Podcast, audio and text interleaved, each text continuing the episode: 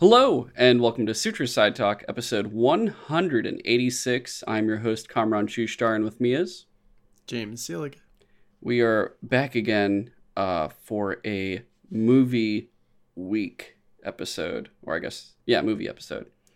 This is Sutro Side Talk. Every week we talk what we've been watching and playing, and this week we are talking Creed III and the Super Mario Brothers movie, both very similar. And also not similar whatsoever. I just want to both say. Very popular movies. Well, yeah. Although one a little bit Creed older than the like, other. Yeah, Creed 3, we're probably lucky to finally still see it in theaters because we were like almost the last people in that entire theater. Yeah. To give a... It's actually really funny, you guys. We had a whole plan. I was like, oh, you know, February is ending right now. There's a bunch of movies we got to go check out. And there's like a movie pretty much March through April. Every week there's a movie to go see. And, you know, if you guys listened to that last episode, you know what happened. But more or less, none of that happened. Zero movies were watched. And it was just like, oh, man. And finally, like, I mean, when Super Mario Bros. Came out, we got to see it the opening weekend, which was nice. Yeah. And then Creed 3, yeah, barely got to see it. It's in, like, 2 theaters nearby that we could potentially go to. And so got to see that finally. There's plenty of other movies to see. There's a bunch we're skipping. Like we're just like, Cocaine Bear. I think it's already on Peacock, apparently.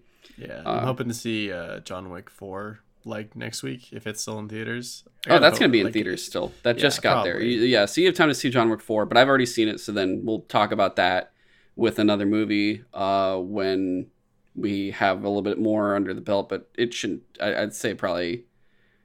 Pretty soon we'll talk about it. Well, actually, no, it might be a few weeks at the very least because of what's other episodes we'll have that are coming out. But it'll be paired up with like, I don't know, what else is coming out? I feel like a bunch of, maybe Evil Dead, I feel like is a good one to pair it up with. Evil Dead Rise, because that for sure seeing that. Maybe Scream 6, I'll throw that in there as well. I know you're not going to watch it, but I do want to, I was going to rewatch the first 4 Scream movies that I've seen. I still have to see 5, and then I'm really looking forward to seeing 6 in the theaters. But yeah, plenty of movies to see. The reason it's kind of hard to tell when we'll be able to do an episode on it, I haven't really planned that far ahead. Right now I'm looking at like the next 3 weeks of stuff, which, you know, this week we're doing movies. Last week, if you guys caught us, we did The Last of Us series from HBO. And the week before that, we had a couple anime shows, Spy Family Part 2 and the 3rd and final season of Mob Psycho. But next 2 weeks we are doing a 2-parter for Destiny Lightfall, Part 1, which is going to cover Season of the Seraph as well as mainly the campaign and kind of some destination stuff for Lightfall, and then Part 2, which will come out the following week, which we're actually recording separately. They're not going to be like back-to-back recordings just because they'll have different guests on them. Will be more of like all the UI changes and everything else from like, you know, we get we have loadouts now for weapons and gear. There's a lot of other changes that have been going on. Strand will, talking about Strand itself as a subclass, will be in one or the other parts. That's kind of like one depending on what time we're looking at it at that point. Part 2 will also have the Raid, Root of Nightmares, as well as Season of Defiance. So there's plenty to talk about there. The week after, most likely, not for sure, but most likely will be like a Star Wars episode, Bad Batch Season 3, and Season 2. Oh, right. I still got to watch that. Is that Season 2? And Mandalorian is ending next week, too. Oh, okay. Wait, is it Bad Batch Season 2 or 3? I already forgot. It's 2. Oh, is it 2? Okay. Bad Batch Season 2 and Mandalorian Season 3, because it's about to end, yeah, this coming week. So pretty much that's the soonest we can do Mandalorian because of Destiny, so... That's why it's like, we'll see when we can talk more movies, but we're pretty much going through all that stuff first. And I'm still trying to figure out scheduling for Bring Back Cut of Steel when we're going to talk Shazam, Fury of the Gods, which we still have to see before it leaves theaters. That's another one. And then Black Adam, which is on HBO Max now, I think. So, which I did see in theaters. We did see in theaters, and it was okay. It was something. But yeah, that's pretty much like kind of all the stuff going on. Otherwise, this week's been okay. Just did some late taxes maybe. How are you doing, man? Pretty good. This last week has been like super busy at work just because we got like a couple studies we're trying to get done like way faster than we normally do. Just I'm not 100% sure why. It's just like for some reason we need these whole studies done like within a month, basically. So we've been like scrambling to try to get shit done as fast as possible. And so this like next week I'm going to have like a lot of samples to run for like certain tests on each day. So I'm trying to like budget out my energy for the next week already. Understandable. Okay. Otherwise, no news this week. It's just all going to be pretty much these two movies, which I guess we'll just go ahead and get started because we don't want to be here too late. So starting off with Creed III. James, you actually just recently saw Creed II for the first time, right? Yeah, I literally watched it on Friday because I was like, ah, shit, Creed III is leaving theaters. We got to see it in, like... I should probably watch Creed II. It's funny because like literally that day, like I was talking to a coworker about it and they mentioned that like, oh, you can skip Creed II. There's like not really much plot development for like the entire series for that one. But like, I really liked that one at least. Like not to get too much into Creed II before we get into Creed III, but like I liked that they brought back Ivan Drago and his son, Victor Drago, as like the like... villains, I guess, for that one. Yeah, I don't know. I'm a huge fan of like the Rocky movies, like at least up to 4, because like 5, that one had some issues, and I never even watched Rocky Balboa. But it like it's cool to see. It was cool to see like a callback to like previous characters and stuff like that, especially like their personal connection to Adonis. And yet somehow, even with like that personal connection to like.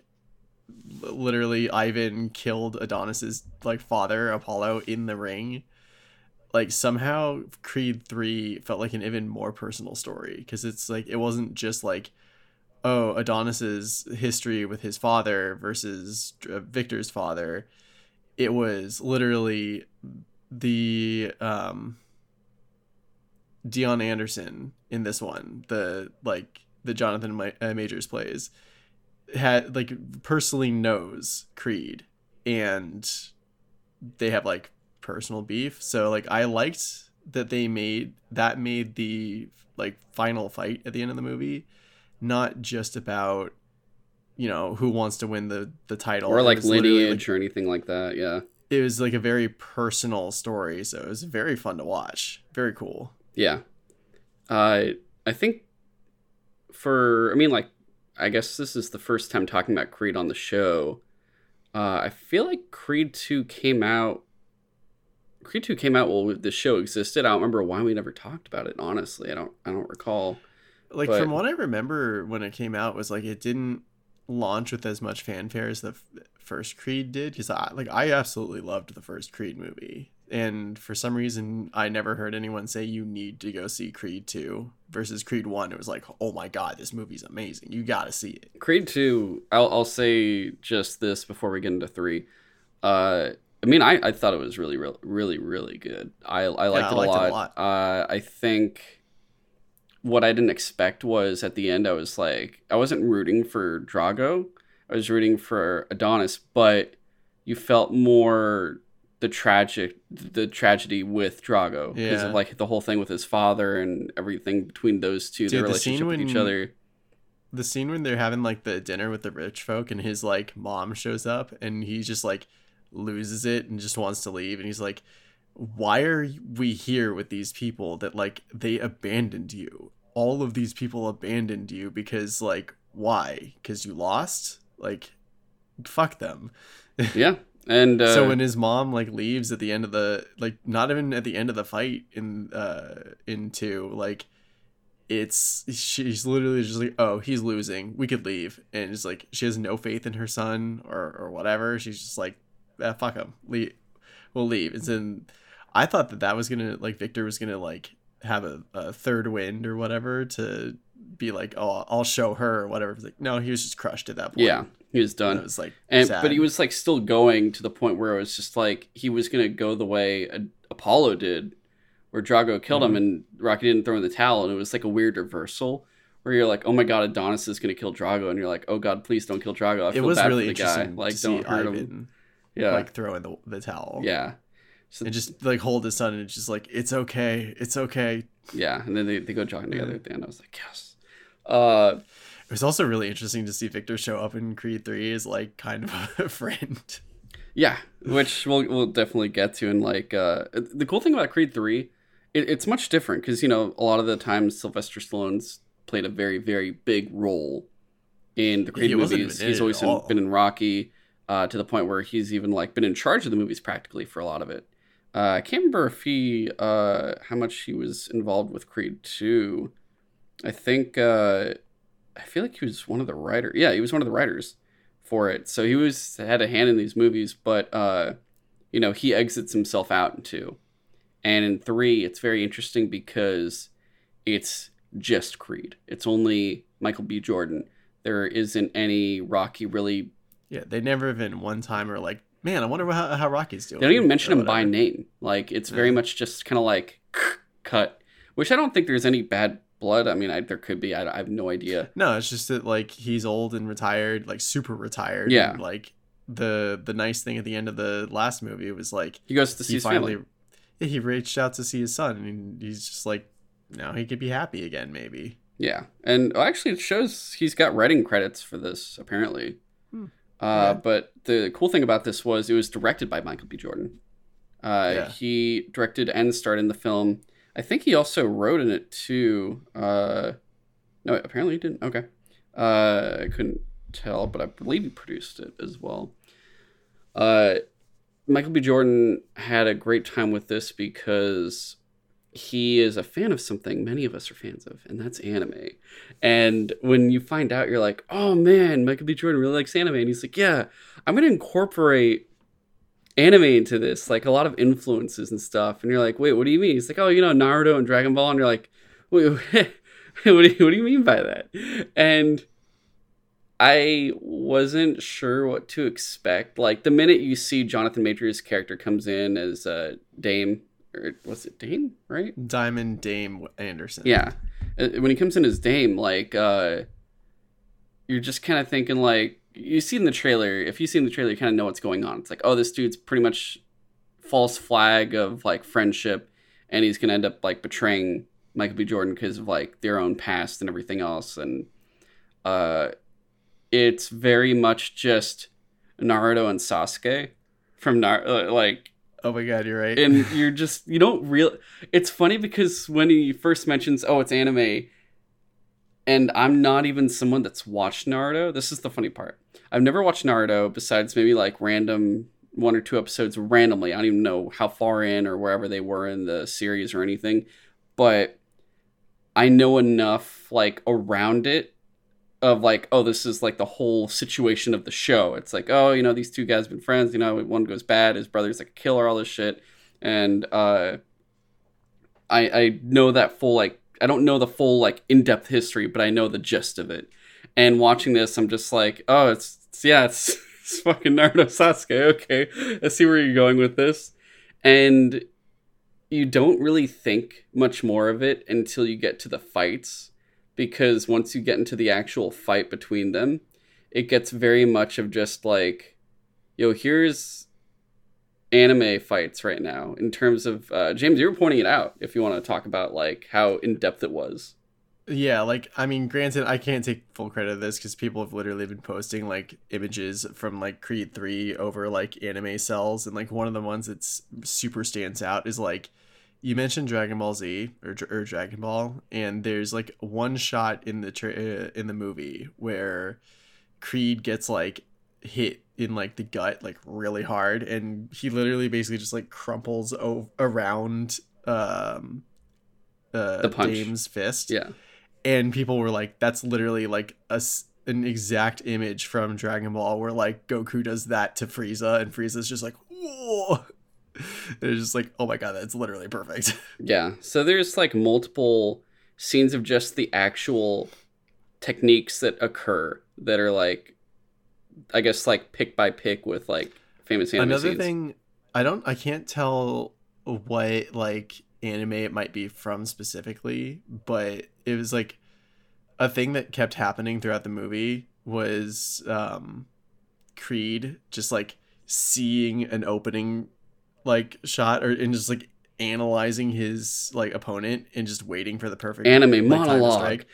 And that's like, dude, that happens in anime so often, where it's just like the main character is like, oh man, wait, his defense just like, slowed. It's like, oh, it looks like the main character's losing because he's not getting any shots. And it's like, oh no, he's just waiting for the perfect moment to surprise everyone. Yeah. So, which is really fantastic. So you have just those POVs, and then there's the sheer fact that I forgot to turn off Discord. I was like, all of a sudden things just started popping up. I was like, what the hell is this? There's the sheer fact that the fight itself, when they're going through, they start off, which guys are gonna love it's in the Dodgers stadium. Yeah, dude, I literally it was laughed outside when that happened, and I was like, I didn't even think you would even do that. Yeah, like, they did it because of the sheer amount of people they wanted to bring in, because it's like, oh, this is an insane amount of people. And they called it the Battle for Los Angeles, and I was just like, that's so fucking funny. Yeah, and when you see it in the beginning, they're fighting and it's a full crowd, everyone's there, and you're like hearing it, it's like visual, it's audible, everything. And at a certain point they switch up the way it's going, and they turn it into like, oh, it's like there's nothing out there, it's just all kind of pitch black outside of the ring, and all you hear is them. There's no surrounding of anything of the people that are right, like, they're just completely focusing on each other and nothing else. And that is very much just like how it would be in anime, where if a fight gets really insane, or if maybe they switch a realm or something. I mean, obviously this is still, they're making it realistic, but just like kind of the way they're feeling like it is can be, I guess, either looked at as, yeah, it's like when they do crazy like fights in anime where the background, like the surroundings change, or it's just like they get really personal with it, like you would. Along with the fact that, like, you know, in a lot of animes, they do a lot of things where it's, hey, here's a flashback in the middle of the fight, like referencing this thing that occurred or something like that. And they more or less do that throughout this fight, where they keep switching ages of them and their visions of each other, where it's like, oh, you know, I'm looking at you, and it's like, it's you in modern day. Oh, it's us when we were kids. And it's like flashing kind of back and forth. So there's all these different feelings of, oh, here's everything from physical moves that are like anime to kind of the setting to the flashbacks, and all of that really incorporates it. And I think it's really funny, and it's funny to say it because it's like, it's not true, but I want to make it true, or it's just like, hey, you know, Creed 3 is like the first good live action anime adaptation we've gotten. Yeah. Everything else keeps failing. It's like, I'll just, you know, fuck it, here's Full Metal Alchemist, Death Note, Attack on Titan, and it's just like, stop, please, these are awful. And then they just do this, and it's like, this is really good. I tried to watch like one scene of the Full Metal movie, and it was like, oh no, this is bad, dude. I watched Attack on Titan Part 1 and 2 on the plane, and I was just like, you watched both parts? I what I told people was I saw it so they wouldn't have to, because I would tell anyone I could never to watch those movies. But I just started being on the plane like, that's fine, we don't have to make it to the destination. Just just go down. It doesn't matter anymore. I'm done. I don't want to live with this anymore. This freaking movie's awful. I'm not gonna. I almost got into it. I was about to start talking about that shit. No. Other than like the full anime aspects that it was really doing, I thought it was funny to comparing it a little bit to Arcane. It had the similarity of the fight between Jinx and what was his name? The one on the board who had like the owl mask, but he was like their childhood friend with the ticking clock. Oh yeah, I forget what. And he's a playable character too in League of Legends, right? I thought I can't. I think so. I don't remember what his name is though. But the fight between them, during it, they did a thing of flashing back through it where it shows them as kids as well, but like going back between that and modern day. Yeah. And that reminded me of that when they were doing that in Creed III. I almost was like thinking of like the song that played in that fight too. So I did feel like kind of a similarity there, even though pretty much these are made around the same time as each other, especially. That both I think are really good, and both are actually really good at adapting what they're trying to take influence from. Considering Arcane's like one of the best video game adaptations as well in its own right. And we've talked about it before.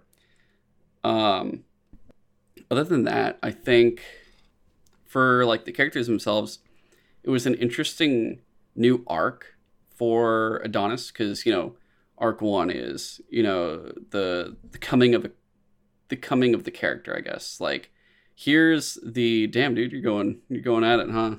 Yeah, dude, I think I'm starting to develop like seasonal allergies because like last year I couldn't stop sneezing once like spring happened. Now it's like happening again and it's driving me fucking nuts. You guys couldn't see it because it's only we changed it to now it's just one person on here at a time. But James has been sneezing this whole time, just been muted, just dying. I'm just watching it, still trying to like talk about like, this. But I'm like, and I'm like, just watching him like, wow. It used to be that like I would be done after like 3 sneezes, and now it's like. It could keep going. That's like definitely. Half a dozen. I don't even. Yeah. Jeez. What was I saying? You seen me while I was like out with my cats earlier. It was just like nonstop. Oh god. Yeah. So Adonis, going through these 3 movies. The first one, it's like trying to rise up to the shoes his father filled of being a boxer, but also making sure he's not just there as oh hey it's Apollo Jr. He wants to be his own man. While still like kind of embracing the dynasty his father created. And you see him like pretty much being trained by Rocky and everything else. And yeah, it's just, yeah, the character rising up. And then Creed 2 is about lineage. It's about what happened between blood of, you know, Drago killing his father and that back and forth between him and his son, which we talked about earlier. So it's more of the sins of the father, I guess you would say, kind of type thing. Yeah. That more or less it's about that. And him also making sure he like owns the title and stays undefeated. And when you get to 3 is like, it's kind of going fast where, you know, you see Rocky and by 4, he's kind of finished up for the most part. It's so funny because like, if Rocky was trying to retire for almost the entire series. Yeah. And people kept challenging him. So it was kind of funny to see in Creed 3, like Creed has like retired already and someone brings him back in. Pretty much like, I feel like Rocky 5, it took 5 movies for Rocky to be like, hey, come out of retirement and fight somebody for a second, which he really just only does at the end. Whereas for Creed, it happens in 3 where it's like, hey, he's still young and we just got these movies. Like they're going much faster than the Rocky movies, I would say. And it's just like, boom, yep, he's already done. He's finished and he's the champion. He retired, comes out of retirement to fight his friend pretty much. And you're just kind of like, damn, because Michael B. Jordan's still hella young. Like he's young, but it's interesting that it would wrap up that quickly. And you know, the premise of this one, like I said, the other 2, rising up, sins of the father type thing. This one is more of sins of the past, but your own like past. Dealing with your own past and your own guilt and stuff like that. This is the one where, you know, the first one, it's about kind of him doing what his father did. The second one is about revenge and justice, all this shit. This one is just him. This is Adonis himself. This is everything he's been with himself. It has nothing to do with his dad or anything else like that. It's just like, hey, when we were kids, life wasn't great, but also I have guilt I've had for my whole life that I buried for the most part. And then the skeletons in the closet come out literally by leaving jail and coming out and starting to box and shit. And just seeing like Tessa Thompson's character trying to understand what the hell's going on. It's a very much thing of, I guess, anime too of, you know, you can't know about my past. It's too much, like blah, blah, dark past, all this shit. But also kind of the masculinity, I guess, in it. I guess you would call it toxic masculinity a bit. Or like just keeping like everything pent like, up. Yeah, like you can't show your emotions. That's bad. Like keep everything bottled up because like you don't want to burden anyone with your feelings and stuff like that. But it's like they're literally eating him alive, basically. Yeah, and it's like fucking him up to the point where he's like drinking and everything else. Not like crazy, but he's like, you know, it literally drove him to drink a bit. And just seeing her trying to address that and get him to finally really open up to her to the point where it really takes his mom passing away for it to occur, which was a big thing because it's like She went pretty far when you really think about it. You see, like, Rocky's family and everyone pretty much croaked that was from his, like, era. Mm-hmm. At a certain point, like, Mickey dies in 3 because fucking Clubber Lang, like, pushes him. Clubber Lang literally scares the shit out of him. He's just like, boom, and he's like, ah. He just fucking has a heart attack and dies. And I'm just, I think I kind of laughed during that because I'm just like, yo, Mr. T literally scared him to death. That's crazy. I can't believe they've done this in this movie. Like, he dies by Rocky Balboa? No. Either Rocky 5 or Rocky Balboa. I think Rocky Balboa was the one where, like, Adrian's dead. Adrian's dead. So his wife is dead. And then when they bring in Creed 1, then they go, Polly's dead. Or I think Polly dies in between Rocky Balboa. And no, I guess Polly's also dead. I'm not too sure. I don't remember if Polly's dead or not. I think he dies in between Rocky Balboa and Creed. I think, because he goes to see his grave too or something. Like, all the graves are together when he goes to visit and stuff. He was like, oh no, I have cancer. And you're like, oh fuck, Rocky has cancer. And you're just like, oh shit. But I literally forgot about that. Yeah, that was a whole until that was honestly that's what made it interesting. Like, oh yeah, dude, the remission. Yeah, that's what made Creed so fucking good was like the whole training / remission shit. It was insane. But yeah, so like when you look at that, everyone around Rocky's era that you see in like the first few movies, and then yeah, Apollo's literally got killed before all of that, or in between Mickey and Adrian. So like in each movie, someone dies practically. And so it's just Rocky. And for Adonis, like his mom is there, like his stepmom is there. She somehow survived all of that besides Rocky. So she's the only one that's been around since him. So with her gone, it's literally just Rocky now at home with his family. And it's just all the way in Philadelphia. Yeah, but everyone else is gone. Like no one else is around anymore. Everyone's pretty much like passed at this point. So she was kind of like the second to last nail in the coffin. But I think they do a good job of that. I figured it would be similar. It felt similar to Creed, to Rocky 3 a little bit. It was like I feel like Creed 3 was a combo of 5 and 3, where Clubber Lang is kind of like Jonathan Majors' character of Dame. But I did get that sense a bit from the trailers, at least, where he's just like this big brute guy that just hits real hard. Yeah, that's the whole thing with Clubber Lang. It was just like he wasn't massive. Like, I mean, Creed 2 was basically 4, where it's like, yeah, Drago's literally massive compared to Sylvester Stallone, which is funny because you think Sylvester Stallone is big, and then you're like, oh, Drago's bigger. But dude, Drago is like huge. Yeah, even like the son is huge. Like watching them train together, it's so funny. And the fact that they're friends now is even. Oh my god, I love the fact that was even more anime, bro. That was like some like Goku Vegeta stuff right there. Yeah, exactly. Like I love them. Like when Creed is like trying to get into shape for the match, and he's like, just Drago shows up as just like a sparring partner. He's like, hey, like. You sure you're good enough? Because like earlier in the movie, his like hand got crushed or whatever, and he's just like, "You sure you're good enough to fight me or to like spar?" He's like, "Good enough to fight you," or something like that. Yeah, it's so freaking good. Like their small talk together and how hard they go against each other. Holy shit! Like he beats the shit out of Adonis for a bit. Like, that was like the craziest thing in Creed 2 is like the first fight between them, like. Victor destroyed Creed. Yeah. Like, he literally ruptured a kidney. Which, that was also similar to Rocky 3, because Clubber beats the shit out of Rocky the First. That's because he, like, literally scared Mickey to death, and then... yeah, Rocky's head was not in the fight. Yeah, he's like, oh shit, he's dying, so that's why he kind of was in it. I was expecting that to happen in this because of his mom. If she was going to be out of it, and that would have... But it didn't, which was good, because he was, like, more... fully into it, and this took a better turn because they didn't retread on like doing Rocky tropes, which is good. They had just enough of like, here's a little bit of stuff, but also we're not really going big legacy. Dolph Lundgren's not in this. Rocky's not in this. We didn't magically make fucking Mr. T appear in this either, which as some people are requesting, they're like, they either said make Clubber. They were like, make Clubber Lang's son pop in. And it was like, why?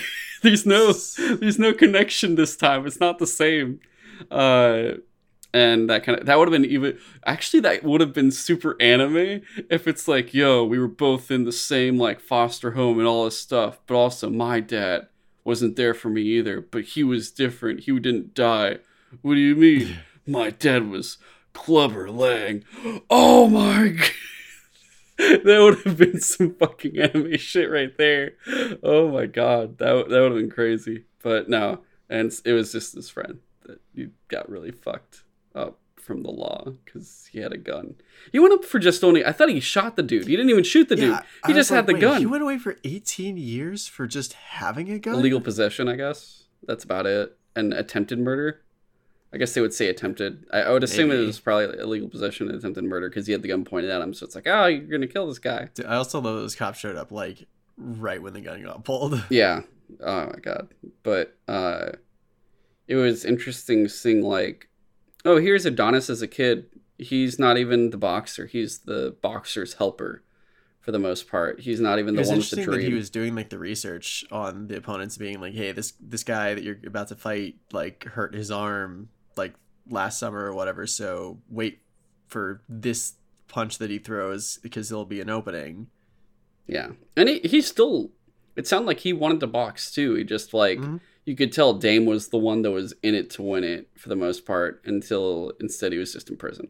But it was just well done the way they played it out of just, hey, here's hidden past, but we're also not going to like make it feel really random. It fit because you really don't know everything that happened with this guy growing up. And there's a lot of, there was a lot to like give leeway to really explain all of it. And once you get it all, you're just kind of like, okay, this actually makes a lot of sense. And I get all the things that are going on here. I don't know how I'd rank it compared to 1 and 2. Not saying it's like worse or anything like that. I honestly, for me, I think in terms of emotion, the most is still like the full on relationship between him and Rocky in the first one, everything that's going on. The second being like the whole fight with Drago, plus Drago's in relationship with his father.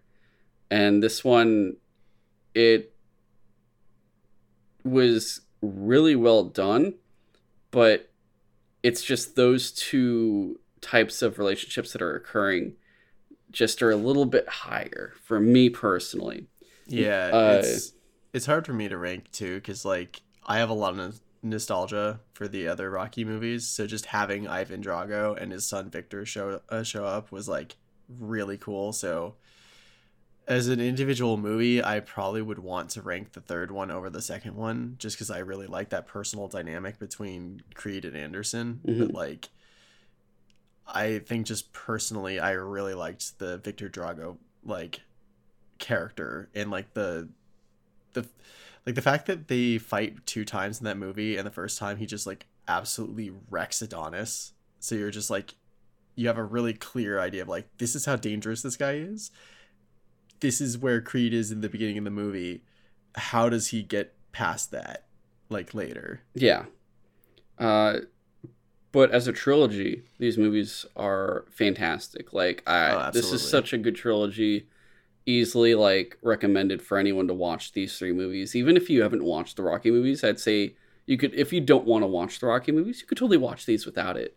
And you're just kind of like, oh, yeah, it's Sylvester Stallone. And you're like, there'll be, of course, references in 1 and 2. You're not going to get like, you're going to be confused a bit with the history of everything of like, you know, what's with the big deal about his dad and why is Rocky so important? And also who's Drago. Good job of explaining it though. Yeah. Otherwise I would still recommend to watch the Rocky movies. I would say you don't have to watch 5 and 6. You could watch the first, for sure. The first 4, if you're going to watch them, watch the first 4. If you'd like, you could watch 5 and 6. I would personally still do it just to knock them all out.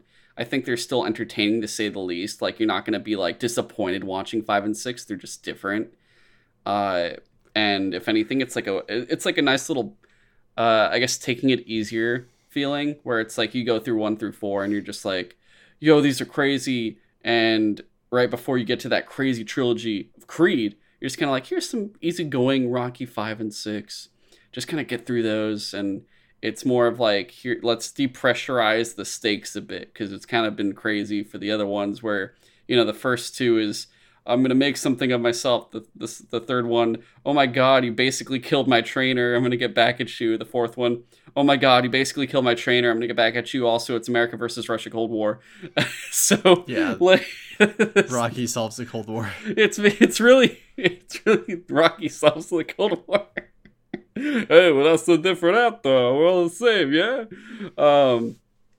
So, and also if you do watch the Rocky movies, you'll finally understand the reference some people do, where they're like, hey, Adrian, hey! Like, people do that randomly. And if you, like, watch it, you'll then understand why that's that way. But for the characters themselves, I really thought Dame as a villain was well done. I did like that things get mended in the end too, because that does do that whole Dragon Ball style as well, where it's keep befriending your enemies into allies, and the fact that they're kind of good at the end, especially being like, hey, we're just kids, and they're both crying and opening up to each other, which was very healthy, I thought. Especially since, like, the entire movie, people kept telling Creed, like, you have to let the past go. Like, this guilt is killing you. Like, what happened was not your fault. Yeah. And he, like, it's one of those things where it's, like, you could tell yourself that as often as you can or as often as you want, but there's still certain things that you just, like, can't stop blaming yourself for until the one person that you want forgiveness from gives it to you. Yeah. And that's basically what happened at the end, was, like, as much as Creed wanted to just not just forget the past, but like forget, you know, forgive himself for it, he couldn't really do that until finally Dame was like, we were kids, dude. Like, you did not put that gun in my hand. Like, that, none of that was your fault. Yeah. And that's when he finally was like, you could see it on his face, like the weight lifted off his shoulders and stuff like that. I think, you know, looking of what could come after, there could be a Creed 4, but there doesn't need to be a Creed 4. But there's a lot of... I think Michael B. Jordan even said he wants to do some spin-offs. And you could totally get some spin-offs done, whether it's like with the other boxers, whether it being like Drago or even Dame or... I thought it'd be interesting if they'd come back in like 10 years for his daughter to be like the female heavyweight champion or something like that. Yeah, I mean, they could. Amara Creed. I think that would be, I mean, it's kind of like, I guess there's not really much for like female boxing besides, I never watched it, but I know about it. It's like Tragic. $1 Million Baby. That's the one. Yeah. With Clint Eastwood's in it, right? Yeah. Yeah. So like there's that, but what was his name? Freaking, I'm trying to find the other boxer, the one he was training the whole time that like Dame beat up. Oh, and kind of did dirty. Felix. Yeah, Felix El Guerrero. Yeah, which I love that. For Felix, like they have the full on, he had the best opening. It just his like his intro was pretty awesome. So freaking good, and it made me think too. I was just like, oh shit, I would love a movie about like a Rocky Creed universe movie of a Mexican boxer. I'm like, I would totally be down for that, actually. Yes, hell yeah. So there's so much that you could potentially like open up to here. And it's funny because it's like this and like Mario are like two movies where we're going to be talking about like, oh yeah, there's all these spin-offs that can happen from it. But I'd say all in all, great movie. If you haven't seen it, if it's still in the theater, I'd say go check it out. But if you haven't seen the other movies, definitely, dude, just start with Rocky and just go from there. See how you feel about it. If you don't even like Rocky and you don't want to do more Rocky, just then skip to Creed 1. See how that goes. It's more modern. I get like you won't want to deal with like the 80s kind of stuff that you get in like Rocky and stuff, but just try these movies out. And at least with Creed, I don't think you'll regret it at the very least. No, I don't think you'd regret any of them except for maybe Rocky 5. But I don't want to get into why. Yeah. And so there's all that kind of stuff. Otherwise, I'm trying to think if there's anything else, like, all the characters were fun. I think the daughter was enjoyable. She had she really did a good job of facial expressions of just being what would you call it? Not sassy, but snarky. Snarky, yeah. She always knew she'd make him just like that kind of face was great. And they did a good job, I think, with the sign language too, where they just kept subtitles going, which in the style of anime, if people like anime and they want to watch Creed 3, are already used to subtitles anyway, and you're like, yeah, so instead of Japanese, you're getting sign language. Nature to me. Yeah, so I'm just like, yeah, it's like this is nothing new. If anything, it's easier because it's a big ass screen, so I could see the words even better. So no problem there. But yeah, that was Creed 3. Great time. Really fun. Michael B. Jordan is definitely in my... I'm not sure where he is in my top 10, but for sure top 10 actors. For sure. And I mean, he's so talented that I'll pretty much watch him in whatever he's in. Yeah. Honestly. God, they should have just made a Black Panther. They should have just brought back Killmonger. God damn it. There's so much that he can do in so many different things. At least hope. Oh wait, we're not getting the Val Zod Superman anymore. Yo, what if the Atlanteans found Killmonger's body when they threw it in the ocean and they healed him? I feel like they would have done it by now, though. It's too late. But I think also I could be wrong. I think he said he wanted to do an animated, a Creed anime or something, which would be, I would be so down for a Creed anime. Yeah. But all right. I guess technically it's not Atlantis. It was Talokan. But yeah. Next up, the Super Mario Bros. Movie, which, I think we talked about the first trailer we saw for it originally, and we were we were critiquing Chris Pratt's voice a lot for it. We were like, oh God. And we're just that's just Chris Pratt. And we're at least Bowser will be good because it's Jack Black. We went and saw this. It was Easter, and we made the mistake of going during the day. So we were one of the few just standalone adults, whereas everyone else were just bringing their kids. And I'm like, oh no, it's a theater of kids. And then so every now and again you just hear literally kids in Mario costumes. But you'd also every now and again you just hear some kid going bah, bah, bah, bah, bah, and you're just right, we knew what we signed up for when we came at this time. This movie was much better than I expected, and I actually had a great time and enjoyed myself watching this. I was literally prepared to come in and be like, "Fuck, this sucked," but at least Jack Black was cool. Yeah.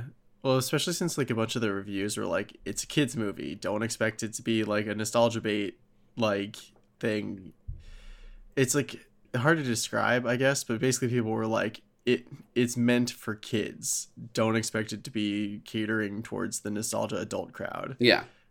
But and I could see that now, having watched the movie, the tone is still very juvenile and not in a bad way, but just it's definitely meant for kids for you to bring your kids to see the movie, but there were still also plenty of references to Mario games, a bunch of references, little touches that they don't even highlight. It's just if you've played these games and and the kids aren't gonna know because a lot of these kids have not played.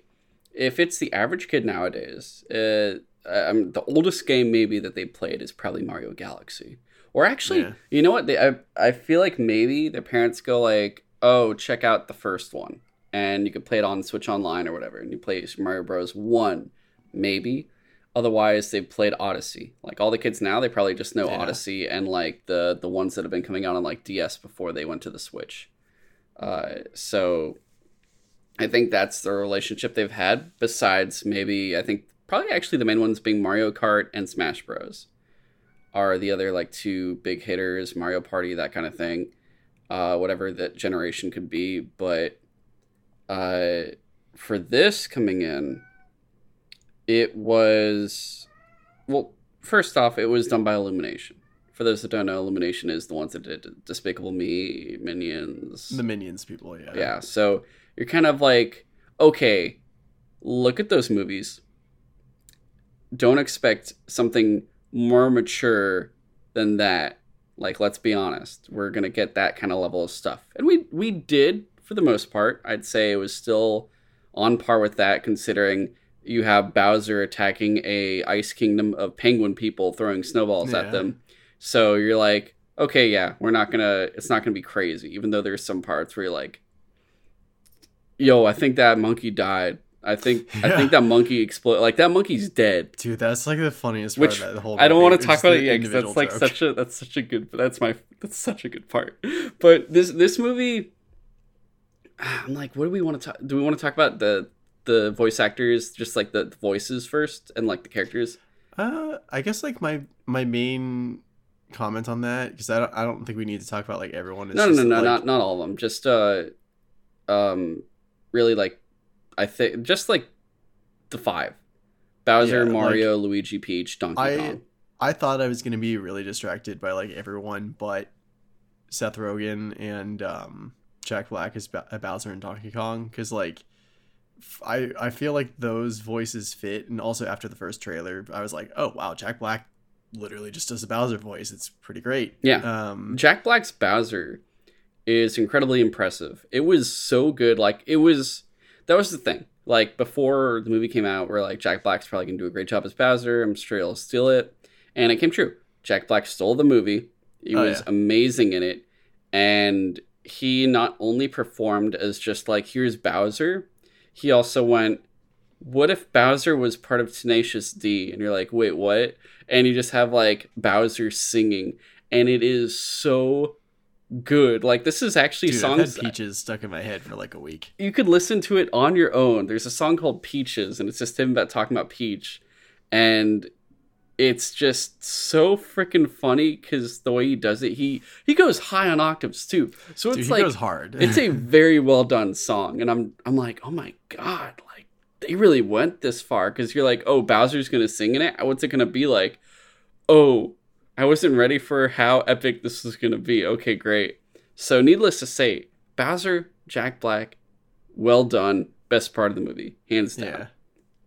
Yeah. Other than that, though, like, I was worried I would be distracted by like Mario just sounding like Chris Pratt and Luigi just sounding like Charlie Day. Even though I love Charlie Day and I think Chris Pratt's pretty great for the most part, like they've blended with the character. When you looked at the I think they did a good enough job in the sense that when they spoke, I wasn't imagining the actors.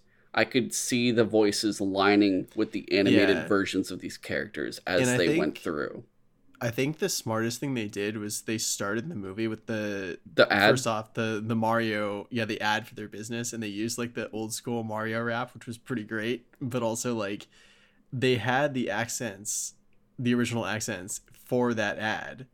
And then you see them like in the pizzeria, like watching their ad, and they're like, oh my god, that was great. You think us doing accents for that ad was a little bit too much? And it's like, oh no, it was great. And yeah, like Charles Martinez, like old Italian, like, wait, it's great though.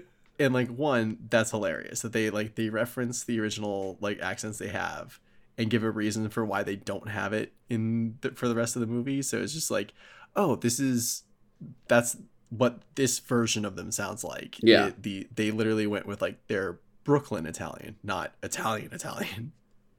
Yeah. So it worked well. I no longer complain about Chris Pratt. Like they proved themselves to me. And it's not exceptional. It's just kind of like, yo, you did the job. I'm glad you're able to do the job. You've managed to like not take me out of the movie, which was like the one thing I didn't want this character to, like these actors to do, specifically those two.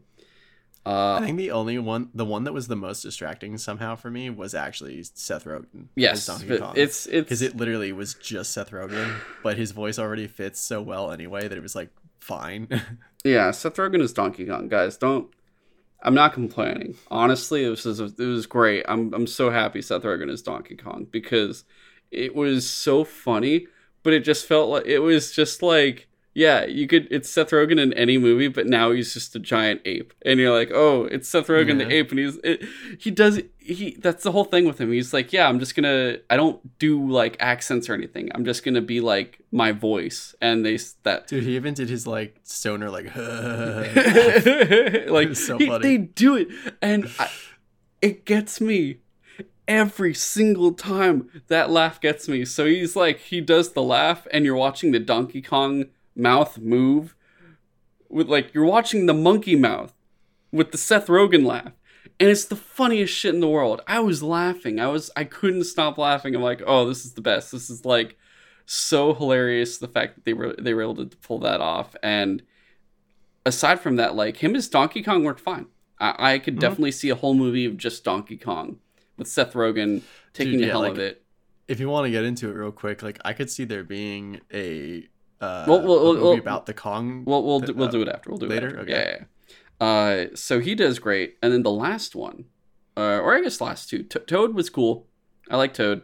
Keegan-Michael Key did a great job with that high pitch. Keegan-Michael Key, I would not have known that. Yeah, he did a great job. High pitched.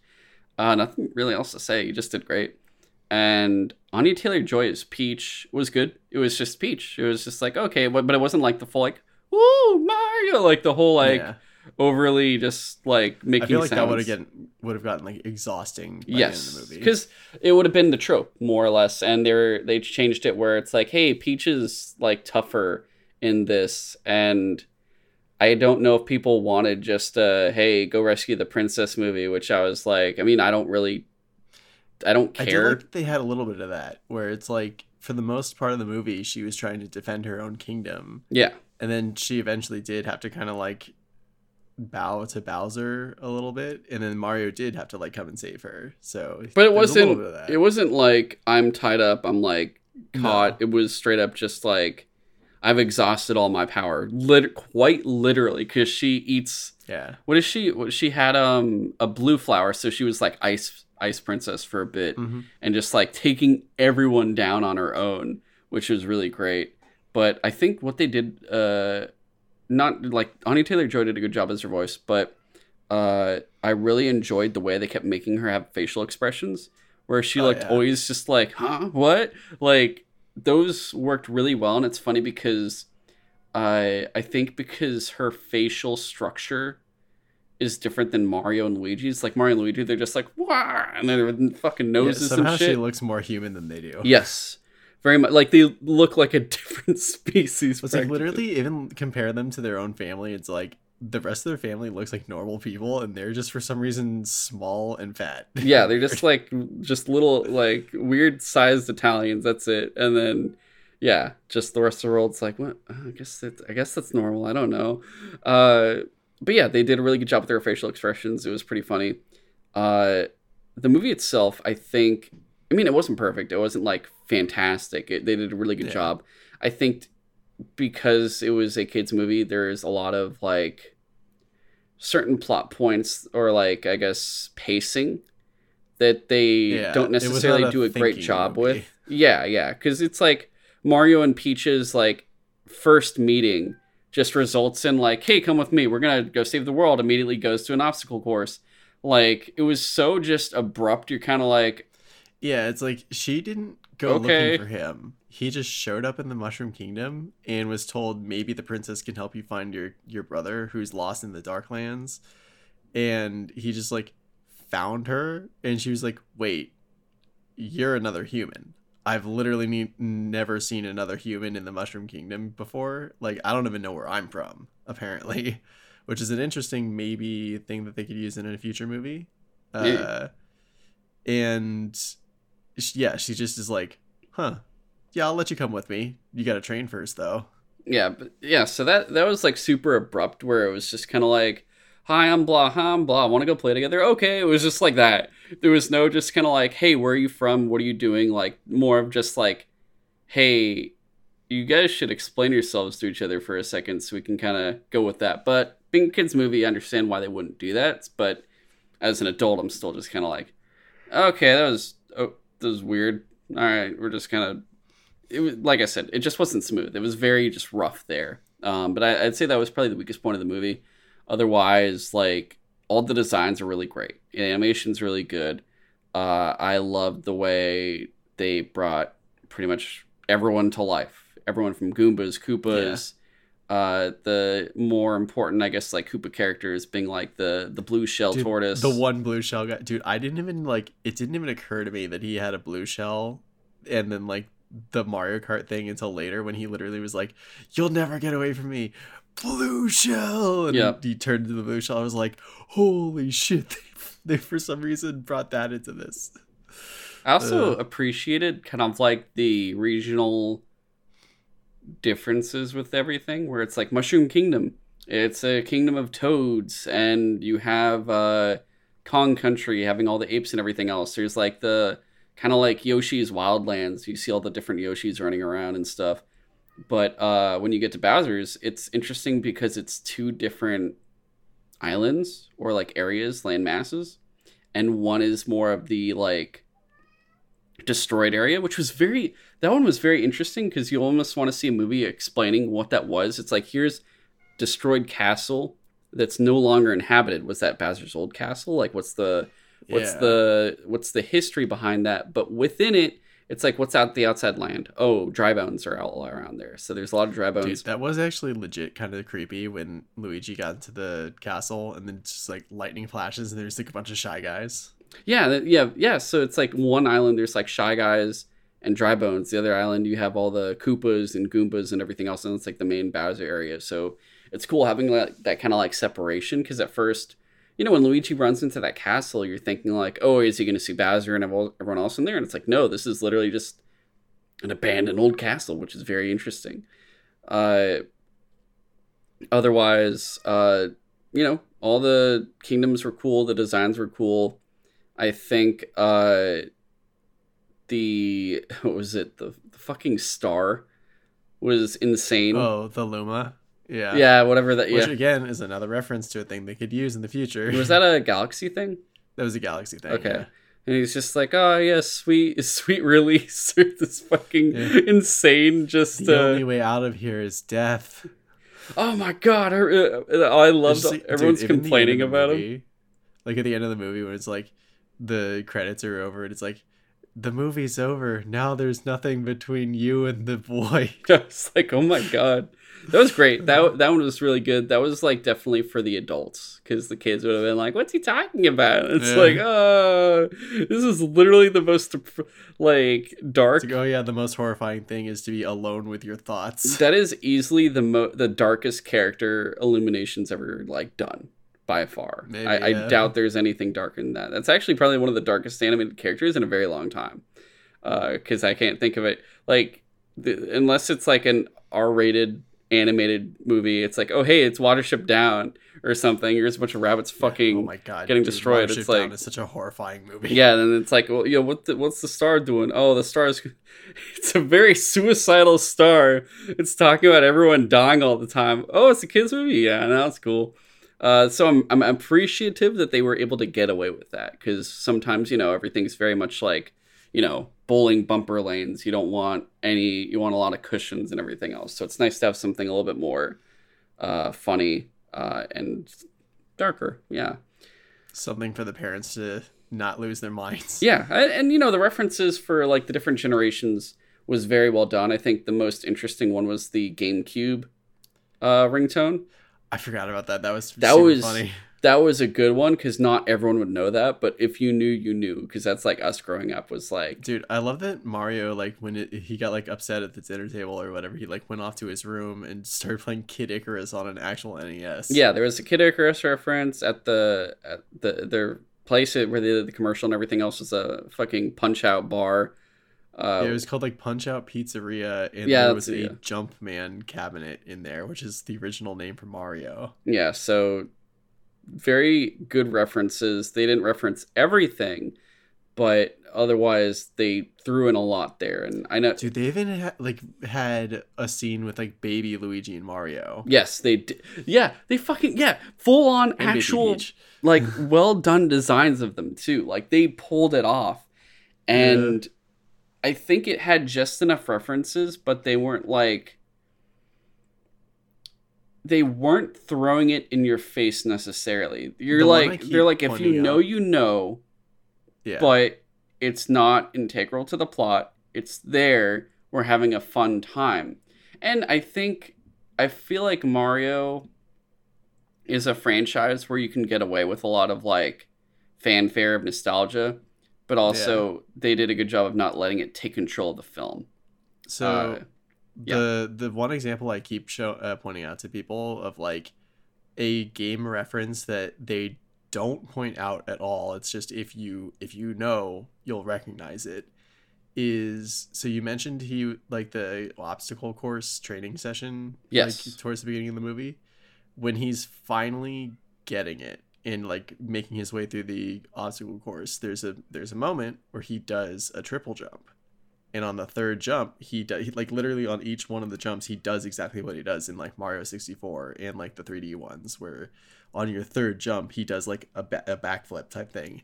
And so I was looking for it, and when he did the third jump he did the backflip, and I was like, just like in the games.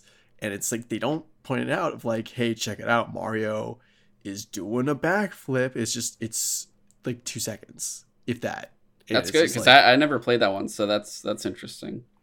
Yeah, so there is stuff, because like a lot of the obstacle course, a lot of the main stuff was just Super Mario Bros. 1, right? Yeah. It was just that. But and then, like, another one is, like, Donkey Kong at one point during the fight does, like, a roll. He, like, turns into a ball and rolls, and he does that in the Donkey Kong Country games. That's one of his moves. So yeah, I was just like, cool. They're literally taking mechanics from the games and just putting it in there as, like, a thing that looks natural for the movie. But if you know, you'll recognize it's literally straight from the games.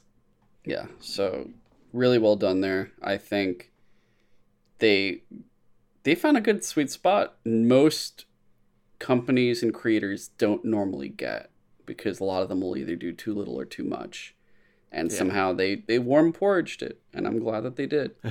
Like the Doom movie, when they're like, let's just have, like, a first person point. Hey, your buddy in the wheelchair turned into the fucking, like, the wheelchair. Or like the Evil Dead movie, House of the Dead movie, where they just straight up were like, let's just put game, like, literally segments of the game into the movie. Did I tell you I beat the entirety of House of the Dead 2 in one sitting, or like one really? Playing at the arcade? Yeah. During Ty's bachelor party, arcade, Jesus. We were at the arcade. We threw a lot of quarters in there, but we got through the whole thing. We went beginning to end, got through House of the Dead 2. I ran out of quarters, so my friend straight up ran over with his and started throwing the quarters, and we're like, "Thank you." It was great. That's actually impressive. Yeah, that shit was so fucking. The lines in that shit was so fucking hilarious. Oh my god, the story of Super Mario Brothers.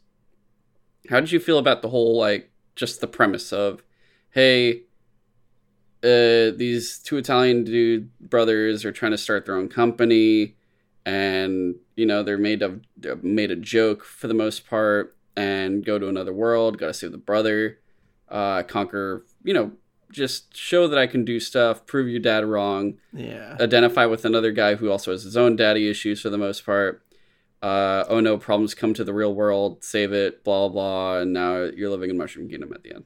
As a plot. Yeah, it's weird, because, like, the overall plot on a surface level is very basic. Yeah. Where it's literally just, like, Bowser is trying to take over all of the lands in, not, like, even our world, but just, like, within the Mushroom Kingdom area. Yeah, the fact that they came to Earth was more of a like, he wasn't even trying. That was just kind of like a, oh shit, this was an accident. It was literally just an accident. So, which is why it's interesting that, like, Mario and Luigi, they didn't even have any awareness of that until they just, like, accidentally showed up in the Mushroom Kingdom. So the initial plot of, or not even plot, but just the beginning part of the movie of, like, the Mario Bros trying to start a business and trying to prove to their family that they can make something of themselves and stuff, doesn't really matter at all until like the very end. When even then, it still didn't matter. No, like, it's just like, oh, they finally showed their family, like, they did save Brooklyn with their plumbing. The real world, the real world stuff felt very, like, it didn't feel. It was forgettable. It was just kind of like I had to think about it and go like, oh yeah, there was this whole thing that happened. Like, you don't really. It just kind of flies by in the back of your head, and you're more. And captured with Mushroom Kingdom, with Kong Country and stuff like that. Yeah. So I think it was great for kids. Very simplistic. Like, it, you know, sure. It's a kid's movie. But, you know, we always got to understand at the same time, there's kids movies that are very basic, very generic, very, like, low IQ. And then there's ones that are more intelligent, ones that do higher stuff, but they're like for kids, but you're just like, it feels like they're really treating the kids like adults to an extent. Like, look at, as an example, the animated series shows, Justice League, Batman, mm-hmm. Superman, those treat kids like adults, especially when you get to Justice League and Justice League Unlimited, with the politics behind that of like their enemies, with the shit they're doing. Or when you look at, honestly, a lot of the Renaissance Disney movies from that era are very mature for when you're really looking at, for a lot of them. They're musical and everything else, but there's some dark shit. There's some adult shit. There's a lot of big problems there. The DreamWorks movies like Road to El Dorado and Prince of Egypt, you know, those Prince of Egypt, that's like straight up just killing kids. But it's, you know, it's cool. It's a Jewish thing. Dude, let my people go. Road to El Dorado is such a good movie. Yeah. Like, they're literally stopping human sacrifices, but they're basically talking about, hey, human sacrifices. Dude, I don't hey, evil Spanish people, remember how bad they could do things? I don't think I'll ever forget that one line where, like, the priest guy who's just, like, been suspicious of the two white dudes. Yeah. He's just like... I never forget these names. He's just like, do you know why the gods ask for blood? Because they don't bleed themselves. Gods do not bleed. And that was... Yeah, that was his like thing where he like he saw the other guys bleeding and he's like, they're just dudes. Dude, straight up, oh, what's wrong with the concoction? Oh, it needs more body. Pushes dude in, kills him, and you're just like, oh. He made like a soul infused panther robot. Jaguar. That shit was fucking Jaguar. That shit was fucking cool. Yeah, like anyway. So that's what I'm saying when there is stuff like this, and they do a good job, but also, you know, you can still make things bigger. I get that it's like for all ages, but you're definitely going for the littlest kids because those are the ones that are going to be pulling mom and dad's shirt or whatever, going like, I want this, I want that, I want merch kind of thing. I feel like this movie is definitely more mature than the Minions movies, but not, it's no like, I never saw them. I've seen Despicable Me. Yeah, I saw like the first one. But how many are there now? After I've seen the first one, that's it. So at least, I want to say 3 plus the Minions movie. 3. How many? Don't quote me on that. Is it just one Minions movie, or are there more Minions movies? I don't know. I've seen. Yeah. Okay. I saw the first Despicable Me. I know that the girl goes, "It's fluffy and shit," and you're like, "All right." And then it's at Universal Studios, and I'm like, "I don't want to do this," but I'm so tired of Minions. I'm just like seeing it. It's too visual for me. But I think their next movie is like a bunch of ducks migrating. It was like the preview for it, and they're like, "Yeah, this is the post Mario movie," and I'm like, "Yeah, all right, have fun with ducks. That's cool." But the final 3 things for Super Mario, or how do you feel about the Mario Kart stuff? I think they did a really good job with Mario Kart. Yeah, like I almost wish that they hadn't put it in the trailer, so I would have been like fucking mind blown in the movie. It was like, oh my god, they're doing Mario Kart. Yeah, they had a fun time. I love that they create their own carts, and dude, they do it just like the game. That was literally so straight from the game. That was so freaking good. And you have the dude on top, just like the ape up there, just like, yeah, all right, here we go.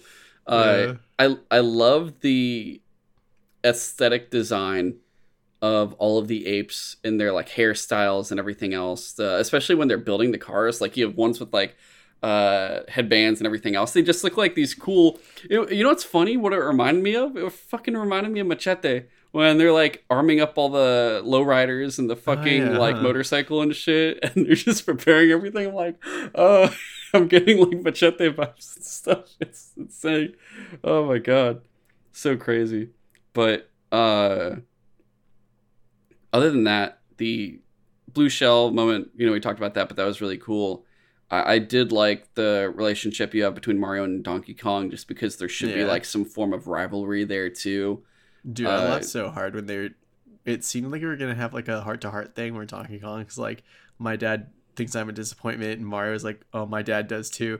And then Donkey Kong, instead of being like, oh, you know what, you're not that, he's right. He's like, your dad's right, you suck. That was so... Dude, Donkey Kong was so good. The last few things... I had a few. Okay. First one. My favorite part of the movie was with a character who didn't even really talk, by the name of Funky Kong. He literally says one thing where he just like, he opens the door to the Jungle Kingdom. He's like, "What do you want?" Yeah, we're here to see the leader of the Kongs. Like, okay, fine. And yeah, he just sends him in. I will say one thing I learned about it apparently was they were actually going to do the Donkey Kong rap during that scene instead of "Aha, Take on Me." It was going to be Donkey Kong rap that they already had and everything was ready. And they just like, I guess Illumination was like, no, we need something that could be more licensed, I guess. And they just chose that. I don't know what happened, but, I mean, I love that song, the Take on Me, but. And it worked. It did work. It vibed really well, but yeah, it would have been cool having the Donkey Kong rap because that, at least they had it for when Donkey Kong showed up. That was pretty great. Yeah. I feel like they got to do, there's so much freaking Donkey Kong stuff they could do for a Donkey Kong. Well, okay. Yeah. But just watching Funky Kong take them through, you have Take Me On playing, and you get the first like real Mario Kart piece where he has the banana, and what does he do? He fucking throws the banana peel, and the ape behind him sees it, and he's like, oh no! Just like crashes and blows up, and you're like, dude, like, he's dead. I thought he was just gonna crash into the shop. And it's like, oh, that's funny, and then it explodes. It just explodes. Like, oh no, bro! He killed a monkey. Oh my god, that was so good. That was so like it was so. You have to understand too how funny that was though, because we're literally thinking, yeah, he's just gonna crash into it, or also he's gonna fall over. And the little cloud guy is going to come and pick him up or something. But no, it's so abrupt of just like, no, he's probably dead. Like that exploded. And the fact that Funky Kong had like no reaction. It's just no reaction. He's like, yo, I get away with killing people in my town all the time and I don't give a shit. And I'm like, yo, that's pretty funky, man. Like you're a funky monkey. I like you. Funky Kong's the best. So that was great. The other thing for me, that I feel like there was a post-credits scene, and it felt like a post-credits scene made exactly for me, because I called it. I said it so many times. I'm like, oh, they're going to put Yoshi in the post-credits. Yoshi's going to be in the post-credits. And they do it, but they did it in a way I never expected, which was the ending of Godzilla 1998. Like, almost exactly. So if you guys have never seen it, at the end, like they blow up Godzilla, or Zilla, whatever you want to call them. And they torch like all the eggs. Yeah, they kill all of the babies that are in the Madison Square Garden stadium. But after the movie's pretty much ending, like before the credits roll and everything else, they go to the garden, they like go through all the debris, everything's blown up or whatever, and they keep going and deep underground in the stadium, it's like you're going through all this debris, all this wreckage, and it keeps zooming in, and there's an egg intact, and you're like, oh my god, one last one, and it cracks open and Godzilla pops out and it's over. And what happens in this, you know, like, oh, it's the wreckage of like Bowser's flying fortress, and you're going through it, and one of the wedding presents was a Yoshi egg for Peach and Bowser. It keeps zooming in, and it's similar music, and you just see the Yoshi egg, and I'm like, I'm in the theater just like, no way, they're doing it. And they do the crack, and it like goes black, and you just hear like the Yoshi like, yay, you know, like that kind of thing. And I could not believe it. They turned Yoshi into Godzilla in 1998. That was so good. I can't believe I want to meet whoever wrote that in, because I just gotta know, like, they just were like, yo, I have the best idea. You guys remember that one Godzilla movie from the 90s? Like how did that cross their mind when they were writing that? That literally was their inspiration. It wasn't just a coincidence. Oh, of the Godzilla 98? Yeah. Oh no, that was for sure. They totally watched that and they took that as influence. But I'm just like, I want to meet the person that thought of that went, hey, I watched this movie once when I was a kid, we should do this. Like that had to be what happened, because it's so freaking insane that they actually did it. But anyway, the one improvement I would have made for that scene, instead of just Yoshi going like Yoshi, like instead of doing even that, was when it goes to like the clouds, you just see the tongue come out and go blap, and then it goes to black. That would have been better. I couldn't guarantee. I'm telling you right now. This is a fact. This isn't me just going like I think it would be better. I'm like, no, I know this would be better. That would have been better if you guys had done that instead. But either way, God, that was so good. I can't believe they did Godzilla 98. That was fantastic. Going into then the final thing I want to talk about here. This could spin off into so many things, guys. Oh, yeah. So many things, because there's so many themes from each game that they could turn into a movie without really like making it the whole premise, but like they can definitely incorporate that as like the whole thing. But as like a way to just have another feature film for Mario alone. Like I feel like they could do Super Mario Bros. 2 to an extent, like throwing Birdo, especially if you're gonna have Yoshi in there. Like I could see Baby Bowser and the 8 Koopalings showing up and saving Bowser, because like last we saw he's like imprisoned in like a bird cage essentially. Yeah. So there's a lot they can do with them, and they can keep continuing with Mario, whether it's Super Mario Bros. 2 stuff, Super Mario World stuff, not even saying like yet of like the later games, but just doing I think Super Mario Bros. 2, World, and Sunshine are just the three you just need. I was literally about to say, what if they did Sunshine? Sunshine would be a really fun summer flick to do. Like, that would be the perfect summer block. That alone would market itself as the summer blockbuster. So you have 3 more Mario sequels right there that you can do, or even just combine Super Mario Bros. 2 and Super Mario World into, like, some interesting concept of what you can pull that into, and then do, like, Sunshine as, like, a third one or something. But they could do all those. They can do a Peach spinoff, kind of exploring her origins, or push that more with Mario. But the thing with the Mario sequel is it's probably going to be like a lot of Yoshi too, which will be really fun. Which is why I think Birdo would be a great like kind of antithesis for that. Yeah.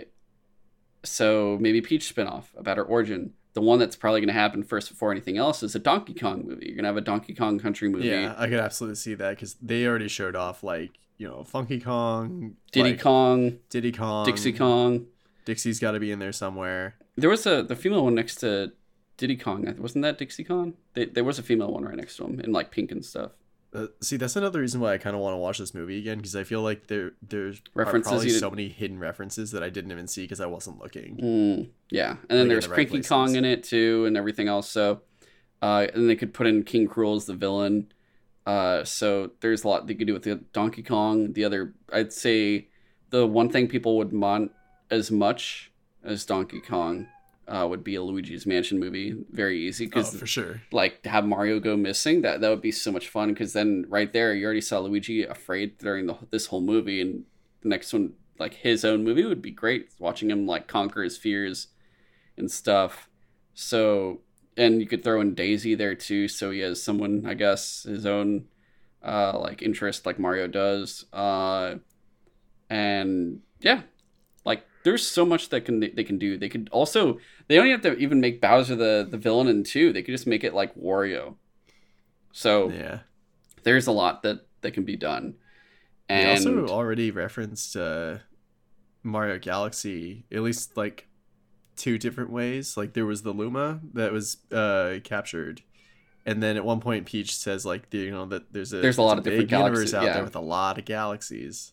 Yeah, so there's plenty they can do, and I want to see it all. I think they proved that they can do it, and I think Illumination either is going to have to get bigger to make all these happen, and not make them like all like, you know, they're doing a random duck movie right now, and it's just like, dude, just move on to Mario. Just only do Mario. I don't know if Illumination's big enough to do multiple at a time or what. But the other thing being, I just love the idea of there being like a new MCU, but it's the Mario Cinematic Universe. And you know, they're matching everything up, because you know this happened around the same time that the Mario land opened up at Universal in Hollywood, even though the Japan one is much better and bigger and has been around a little bit longer now. They're building like the Donkey Kong area too now in Japan, but you know, all this stuff goes hand in hand, which would then lead to what you'd want later on for both park and movie after Mario and Donkey Kong, which is the other big Nintendo franchise, which is Zelda. And I think, you know, it's like, do you want Illumination to do a Zelda movie? And everyone's kind of like, someone brought it up where I'm like, they're like, no. And I'm like, what do you mean? It's like, dude, make it an anime. Like, what? Make it a freaking animated film that's like in the style of Japan. Like, that would be phenomenal. And I'm like, that makes so much more sense, actually. Yes. The other thing that would work, someone pointed out, Link is always a silent protagonist. So how do you get around a silent protagonist for a movie or a show?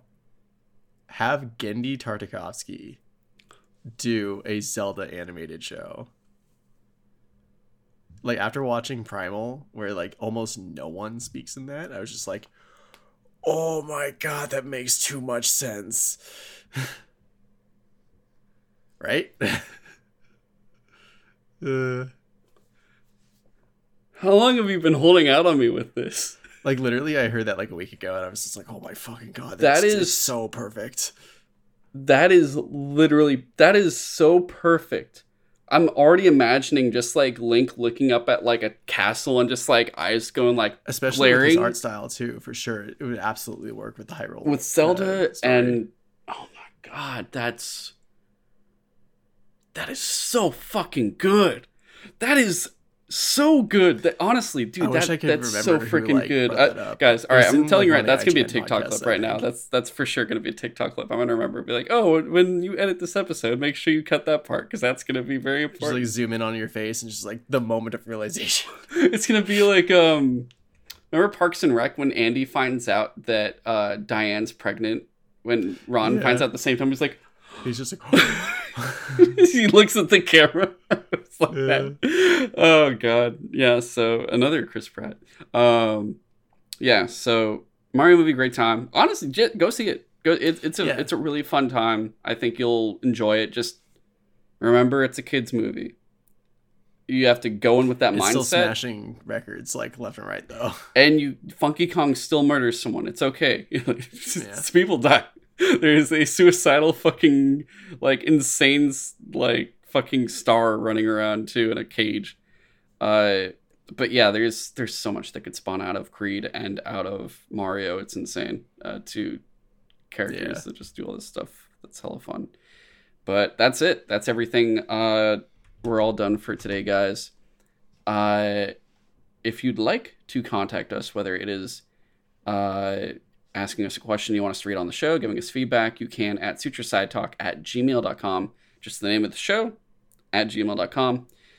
If you can subscribe on whatever platform you are listening to or watching, that would really help us out. If it's Apple Podcasts, please give us a 5-star review. If it is Spotify, please rate us. And if it is YouTube, please like the video along with subscribing.